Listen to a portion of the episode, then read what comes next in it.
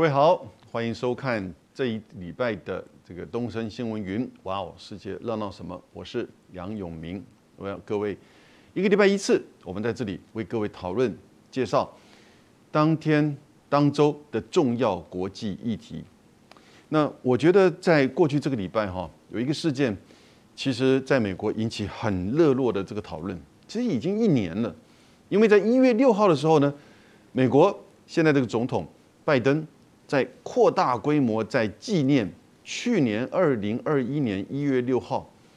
发生啊，各位印象深刻，也就是他们定义叫暴民攻击国会山庄，这是一个攻击政府的行为。当天死了五个人，有一个叫有个女性叫 Ashley Bobby，她当场在进入到国会山庄的时候被警察击毙。其他四位，一个警察，三位民众，都是发生，就是说，可能是心脏病或者是这个挤压而这个造成这个死亡的，然后也造成了几一百多个人的受伤。国会大厦在去年的一月六号发生什么事呢？群众集结，川普在跟他们做演讲，输了选举之后。一直就认为，到现在也那么认为，到现在美国的共和党的支持者百分之六十也同样那么认为，在上一次的这个总统大选，其实应该川普胜选，而被民主党的各州给做票偷走了，所以他输了。因此，在一月六号的时候，这些支持他的这些群众集结，他说：“我们现在要拿回我们的胜利。”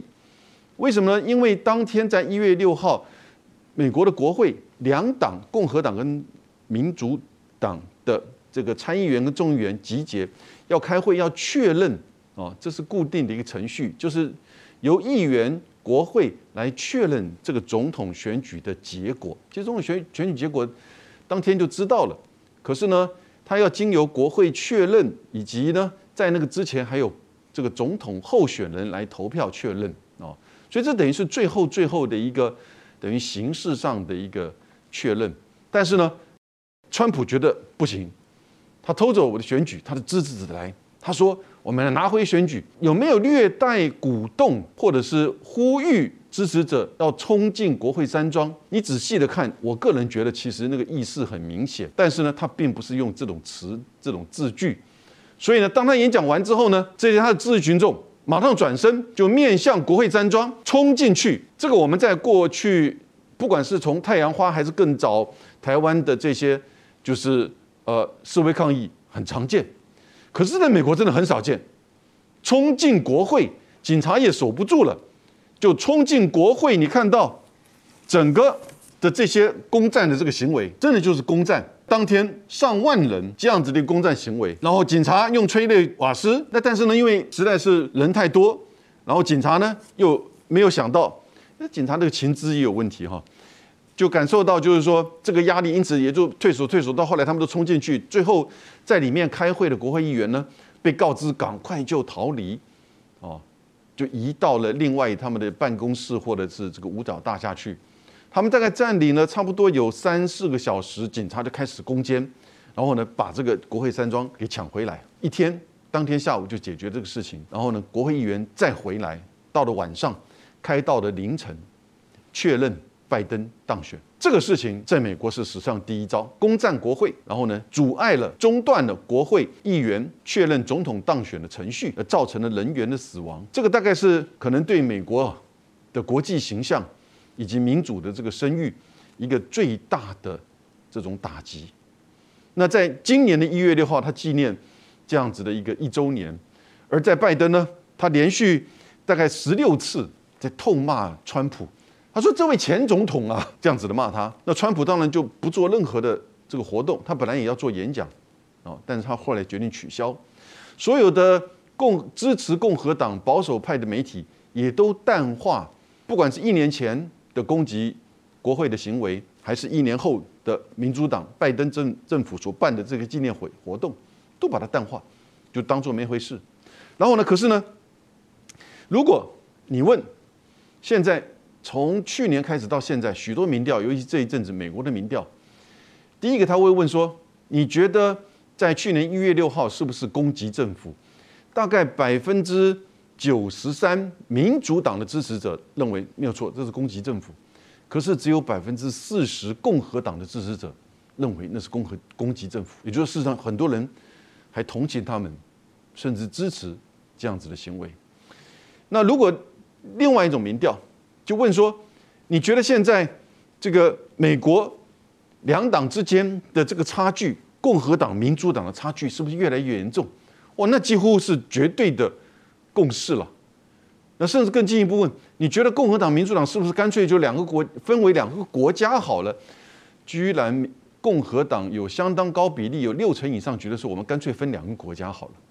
哦，各位，你看这个是过去在二零二零年的选举，虽然是两百三十二比三百零二哈，但是你知道美国的选举是赢者全拿，就是大部分的州啊，你只要赢几票一票，你就这个所有州的这些依照人口分布的总统候选人的票你就全拿，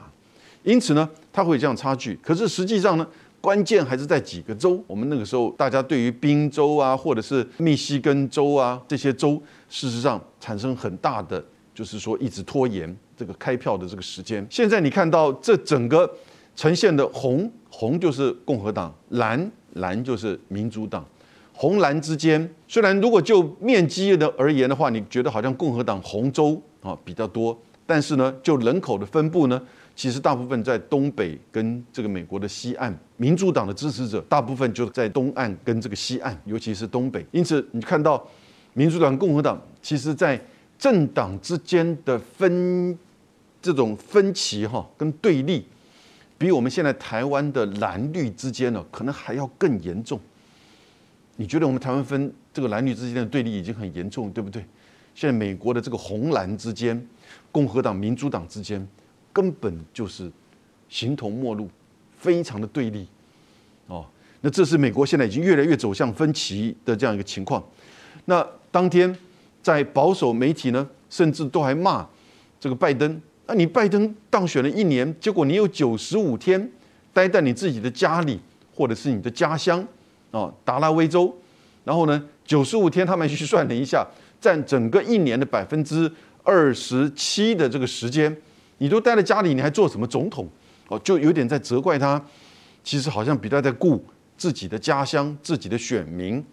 顾民主党的选民。而对于共和党的南方，哦，或者是中西部呢，其实拜登就很少去。然后呢，当开到一月六号的这样会议的时候，他就开始了大幅的批判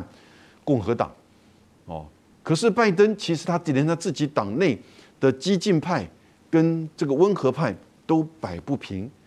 西维吉尼亚州他的好朋友同党的参议员，民主党参议员曼青就反对他的这种大基建。哦，大福利的这样子的一个计划，然后呢卡住他的许多的预算，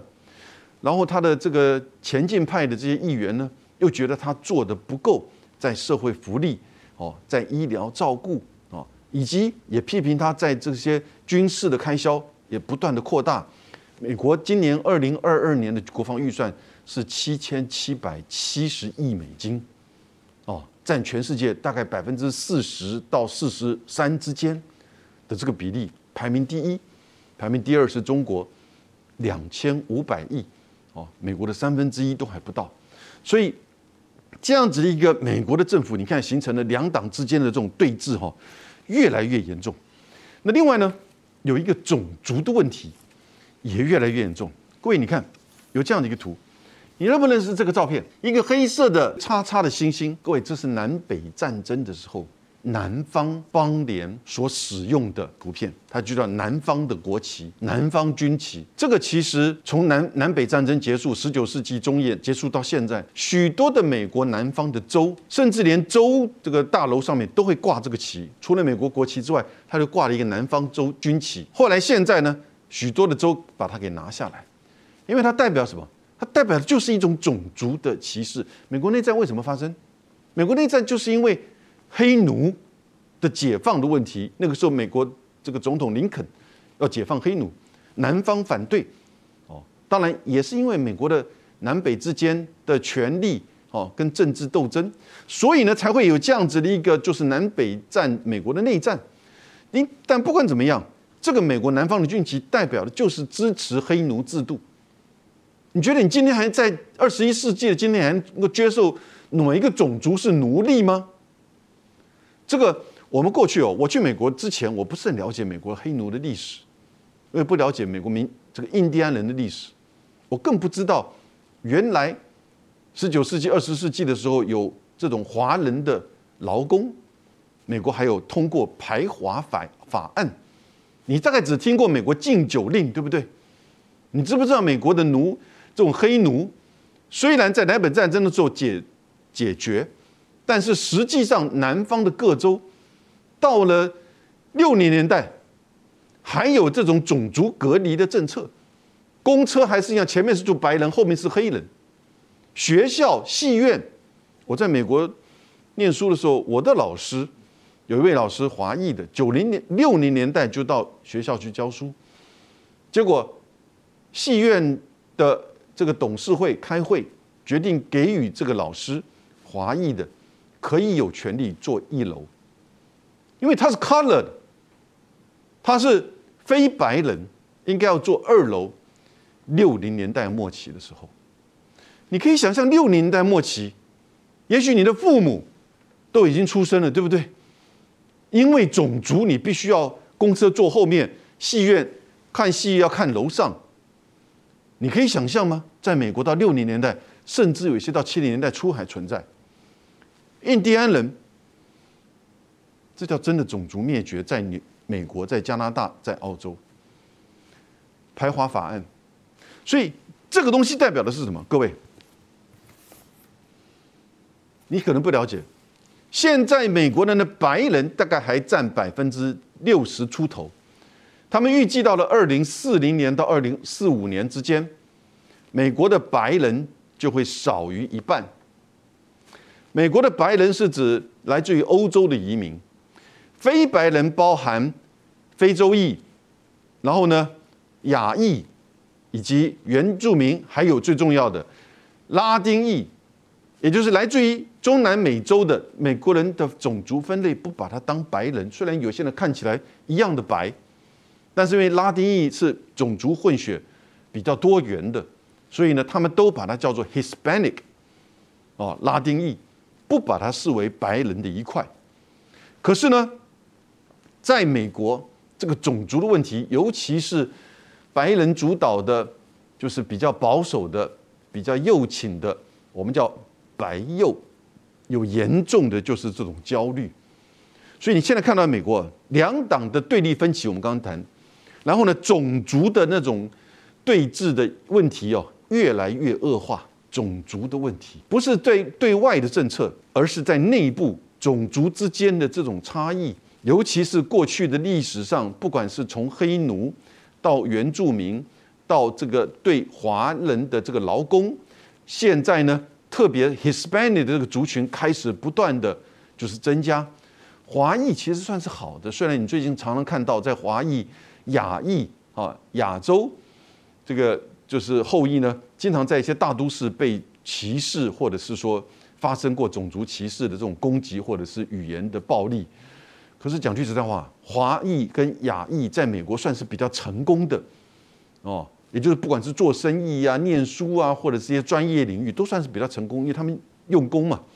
但是呢，有很多的不同的这个族群之间呢，也许你以前听过美国是个龙民族大熔炉，那是完全错误，不对。三十年前，美国就说它最多只是个民族的调色盘，也就是说，它没有办法融在一起，它根本就是各安其事，在一个调色盘上面，这边是黑色，这边是红色，这边是白色，就是这样子。但是呢，你会发现到这个调色盘还是融合不在一起。美国的种族问题哦，是越来越加深它之间的这个对立。那最近在教育上面，尤尤其在维吉尼亚州有一个那个州长的选举，他这个共和党打败民主党现任的这个支持者哦，在拜登你看上来不到一年的这个期间，共和党就拿回了维吉尼亚州，维吉尼亚州就在华盛顿的旁边。那关键是有一个东西。啊，提供各位参考，它叫做批判性种族理论，没有错，它就这样名称，听起来好学术。哦。批判性 （critical） 种族这个 racial theory 理论，批判性种族理论，也就是说，许多的学校现在开始在推批判性种族理论，也就是说，要对过去的这个种族主义、种族歧视所造成的问题呢，要予以纠正。我觉得是正确的，但是呢，有一些校区这个太过这个激进，走过头了。后来他们发现到，哎，你让男女生自己选择要去男生厕所还是女性女生厕所，不是按照你的生理上的差别，而是按照你心理上的认定，你要去男生厕所还是女生厕所？那在去年年初的就就发生一个男生穿着女生的裙子跑到女生厕所，哦，然后呢强暴女学生，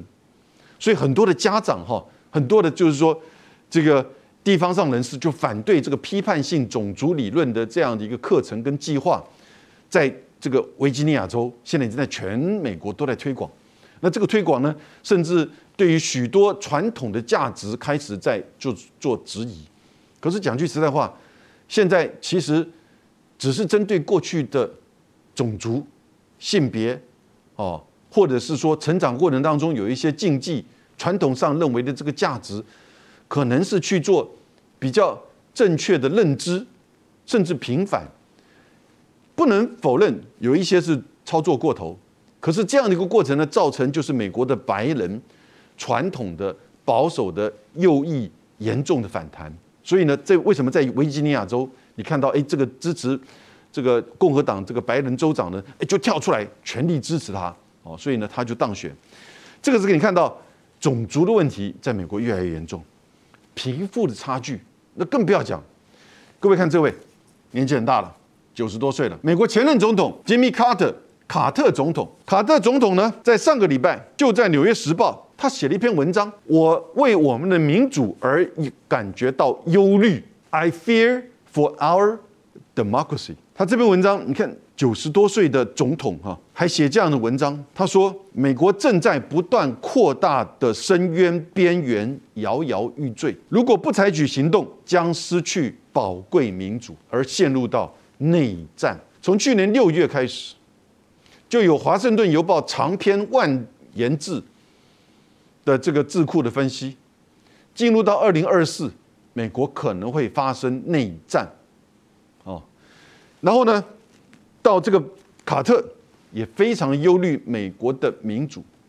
就是我刚刚讲两党的对峙，然后呢种族的对峙，贫富差距越来越严重，以及暴力的问题，枪支暴力的问题越来越严重。这个贫富的差距，各位前一阵我们看到新闻，在加州有一种流行呢。叫快闪劫富，其实就是抢劫了。但他们呢，在 WhatsApp 上面，在这个联这个或者是这个 TikTok 上面就联系说，什么什么时候说根本彼此都不认识谁。我们要去那个那个最贵那个百货公司，他们叫 Northstone。时间三分钟，进去赶快出来，什么都没讲，做什么抢劫？加州的法律规定，九十五块美金以下的这个抢劫或偷窃，不判重罪，也就不会把你关起来了，最多做做这个社会服役，哦。但是呢，这个因为为什么？因为加拿加州的这个监牢里面关的太多人，已经关不进关不进去了，所以呢，他有这样规定。因此，现在他们用这种，因为贫富差距，在整个疫情过程当中，许多人待在家里面，或者是离开工作。也对于这种你这么辛苦的工作是为什么东西？然后呢，对于这个所谓工作的取得的这种生活，而却有这么多的人这么的有钱，美国的资本主义已经造成这种贫富不均。那个上面的百分之一拥有超过美国百分之二十的财富，上面的百分之十超过美国的财富 GDP 的百分之五十，你能接受吗？我们台湾现在的贫富不均都已经很严重了。台湾去年人均 GDP 是三千两百七十八块美金，换成台币九十一万。你去年收入有没有九十一万？我想大部分人没有。八百一十一万的上班族拿薪水过日子的人，八百一十一万，平均的薪资五十万，去年五十万。也就一年你大概收入不到四万，可是为什么 GDP 人均 GDP 可以到九十一万三千两百七十八块美金？很多人赚很多钱呢。台湾都这样情况，美国更严重，你难以想象。而台湾还有健保，政府还提供这样子的这种社会的福利的照顾，美国都没有健保。我以前在美国拔一颗牙齿要我一千块钱，根管治疗了要一千块钱，拔一颗要一一百块钱。医生问我你要一千块的还是要一百块的？我说你先让我知道什么是什么吧。但我听他讲，根管治疗要一千块，拔拔牙齿只要一百块就解决了。我还有什么选择？那学生当然只能花一百块了。这个其实在美国，尤其在这一阵的新冠疫情的情况下，很多人不愿意去医院，因为太贵了。所以这个是你看贫富的差距，枪支的暴力。各位，你知道现在枪支的暴，美国的枪支暴力多严重吗？我让各位了解，在去年枪支暴力死亡人数四万四千七百五十人，四万四千七百五十人。美国总共才一亿三千呃三，对不对？三亿三三千万不到。去年一年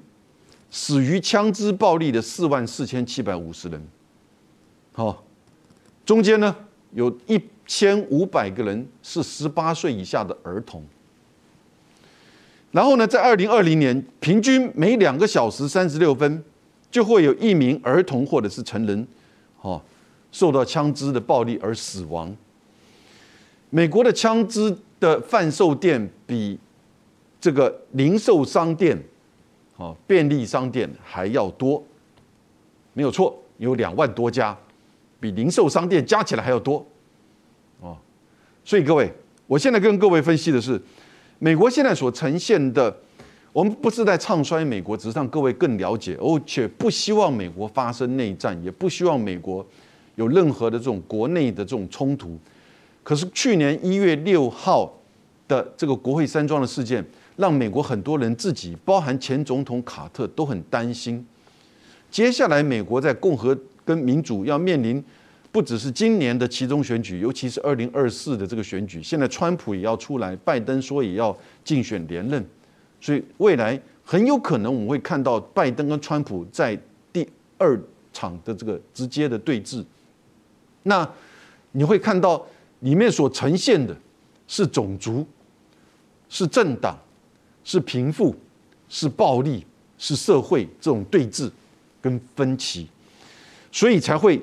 有这么多的，就是说共和党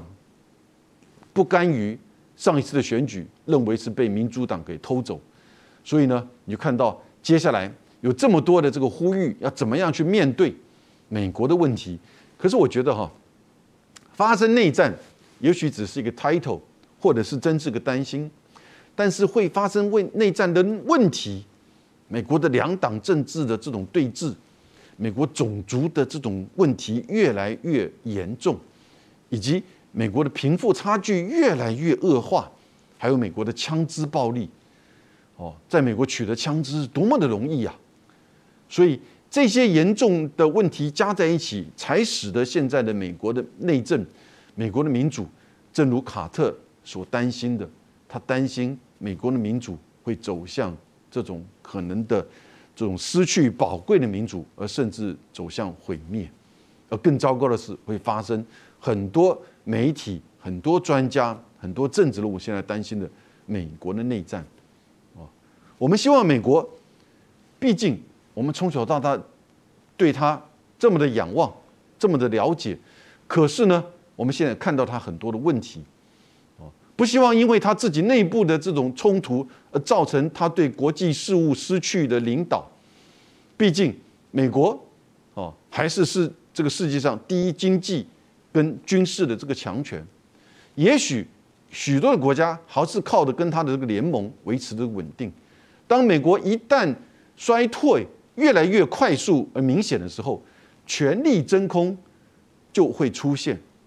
不管是你看现在的东欧，美国正跟俄罗斯进行谈判，对不对？还有在中东，